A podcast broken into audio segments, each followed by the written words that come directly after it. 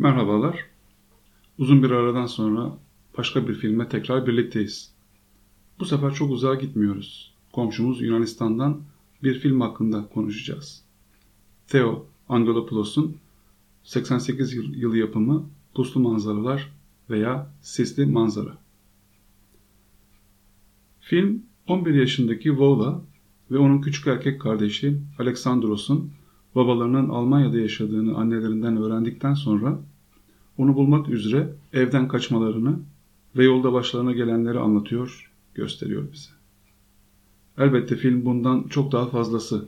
Yukarıdaki kısa tanıtım belki sadece bir sinopsis yazısı olabilir. Çocukların yaptığı yolculuk aslında hepimizin yaşamlarımızda yaptıklarımızı, başımıza gelenleri, sürekli bir şeylerin peşinden gitmemizi, belki hiçbir zaman bulamayacağımız ama aramaktan veya denemekten vazgeçmememizi anlatıyor gibi. Bu dünyada kötüler var, kötülük var. Aynı zamanda güzellik ve iyilik de var, umut da var. Tüm bunları Angelopoulos bize, biri henüz ergenliğinin kıyısında, diğeri henüz kreş çağında abla ve kardeş olan iki çocuğun gözünden gösteriyor. Filmde beni en çok etkileyen sahne ve çekimlere geçmeden önce belki bir iki kelime senaryo ve müzikten bahsetmekte gerekir. Senaryo ekibinde daha önce Fellini, Antonioni ve Tarkovski gibi ünlü yönetmenlerle birlikte çalışmış olan İtalyan şair ve yazar Tonino Guerra'yı görüyoruz. Bazı eleştirmenler senaryoyu fazla epik bulmuşlar ve karakterlerin diyalog ve monologlarda çok süslü konuştuklarını yazmışlardı. Bana göre bu çok yersiz bir eleştiri. Çünkü Angelopoulos'un bu filmi için bir ilk keşfin sevinç ve şaşkınlığını korumaya çalıştığım bir tür masaldı demesi aklımıza geliyor. Dolayısıyla elimizde modern hayatın eleştirildiği bir tür masal var. Konuşmaların epik veya süslü olmasından daha doğal ne olabilir? Müziğe gelince yönetmen senaryoyu yazdıkları zaman henüz ellerinde müzik olmadığını söyler. Bunu yani senaryoyu bitirip daha sonra müziğe karar verdiğini diğer filmlerinden de biliyorum. Senaryoyu birçok filminde birlikte çalıştığı Eleni Karandrio'ya gönderir ve sonuç filme çok uyumlu akan bir müzik olur. Filmi izlerken gördüğümüz, hissettiğimiz hüzün, umutsuzluk ya da mutluluk, umut anlarını doğruğa taşıyan bu müzik olur. Angelopoulos bu ve diğer birçok filminde aslında anlatılmayan Yunan tarihinden kesitler verir sürekli. Bunu kendi kişisel belleğinden de besler. Yaşamın hızının arttığı, her şeyi çok hızlı yaşadığımız bu zamanda toplumsal belleğin, hatırlamanın önemini gösterir. Hatırlatır bize yönetmenimiz. Bunu filmde örneğin gezici tiyatrocuların ıssız bir kumsalda kendi başlarına karşılarında izleyici olmadan yaptıkları gibi İkinci Dünya Savaşı'ndan ve Yunan İç Savaşı'ndan kendi kişisel hatıralarını aktarırlarken veya filmdeki çocukların haricinde gördüğümüz tek iyi insan olan genç Orestes'in çocuklara zaman ve mekan ile ilgili söylediği sözlerde görebiliyoruz. Şimdi gelelim filmde beni en çok etkileyen sahne ve çekimlere. Bu andan itibaren aktaracaklarım filmde olan bitenle ilgili bilgi içerebileceğinden bir spoiler uyarısı yapmak isterim. İlk sahne Jenerik yazılarından sonra karşımıza gelen ilk sahnede karanlıkta sessizce konuşan iki çocuk sesi duyarız. Alexandros ablasından uyumadan önce bir masal anlatmasını ister. Anlatılan bildiğimiz masallardan değildir. Başlangıçta kaos, karanlık vardı diye başlayan Yunan mitolojisindeki yaratılış hikayesini anlatmaya başlar ve tam o sırada yaklaşan ayak sesini duyarız. Bir süre sonra kapı aralanır ve çocukları yataklarında uyuyormuş gibi yaparlarken görürüz. Gelenin anneleri olduğunu tahmin ederiz. Kapıyı aralayan içeri girmez. Aynı yaratılış hikayesinde olduğu gibi karanlık oda kapının açılmasıyla kapıdan sızan ışıkla aydınlanır. Kapının kapanmasıyla oda tekrar kararır ve bu sefer küçük Aleksandros'un sesini duyarız. Bu masal hiçbir zaman bitmeyecekler. Her şey gibi masalda yarım kalır, kalmaya devam eder. Yönetmen burada ışığı ve mekanı büyük bir ustalıkla kullanarak anlatılan masalın bizim gözümüze hareketli imaj olarak girmesini sağlar. Adeta aynı yaratılış hikayesindeki gibi önce karanlığı, sonra ışığı ve sonra yeryüzünü görürüz sanki. Yönetmenin yaptığı sadece bir odaya ışığın girmesine izin vermesi olur. Filmin Angelopoulos'un kişisel hayatından kesitler içerdiğini söylemiştik. Babası 1944 yılında gözaltına alınıp bir süre ortadan kaybolur. Bir de Angelopoulos'un 11 yaşında bir çocuk hastalığı sonucu ölen kız kardeşinin adı da Vola'dır.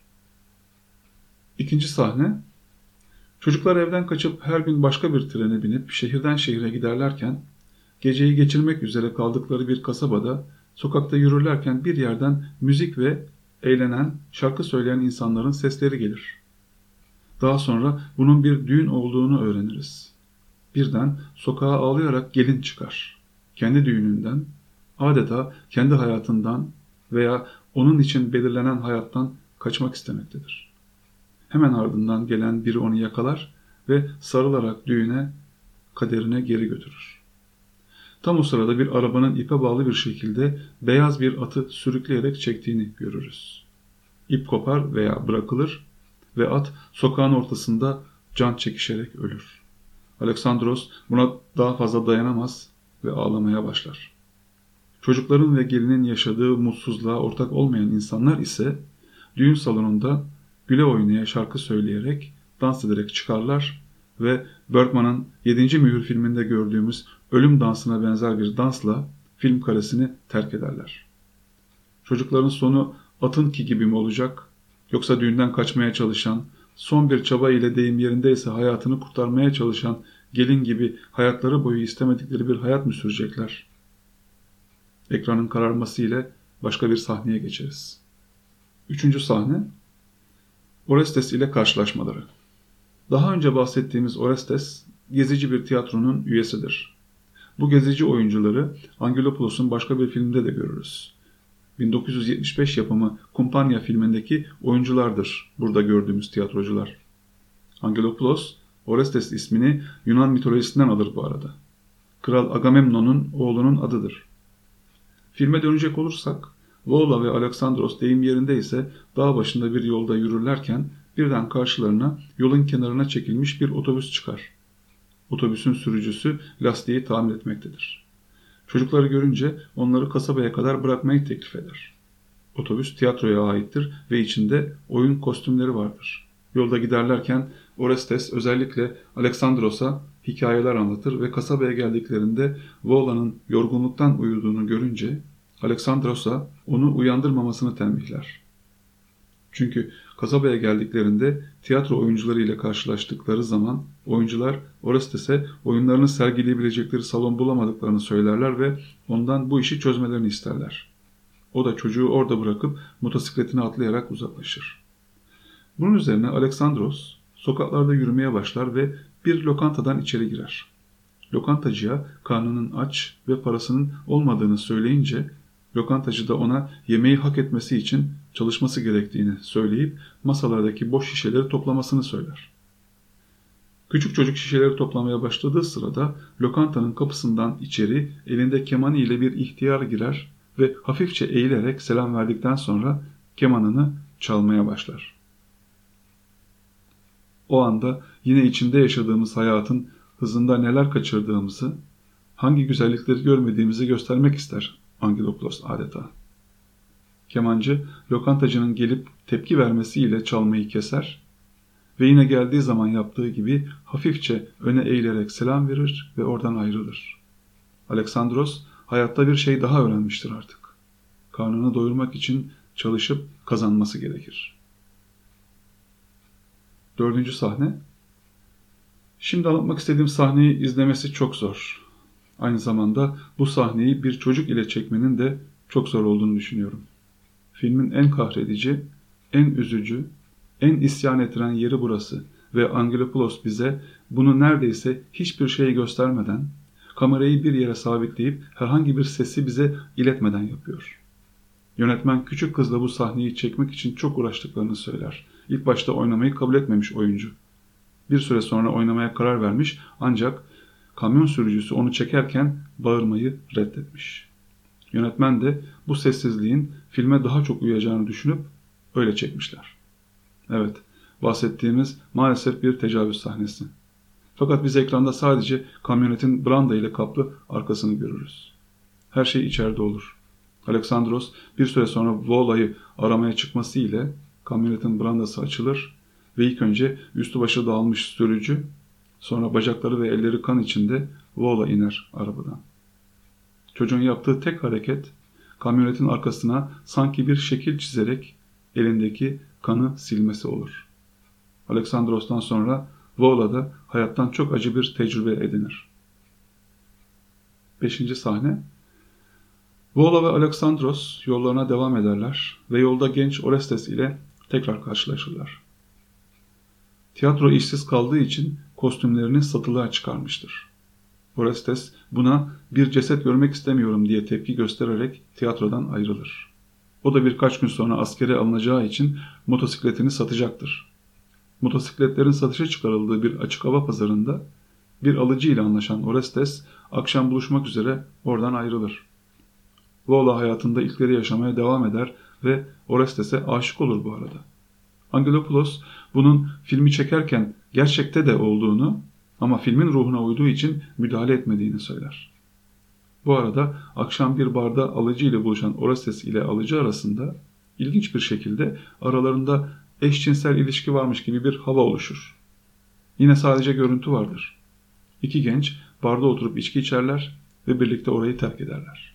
Tek gördüğümüz bu. Bunu gören Vola ise hayal kırıklığı yaşar. Hayattan yine bir şey öğrenmiştir. Tonino Guerra Angelopoulos'a neden böyle bir sahne çektiğini sorar. Çünkü böyle bir sahne senaryoda yoktur.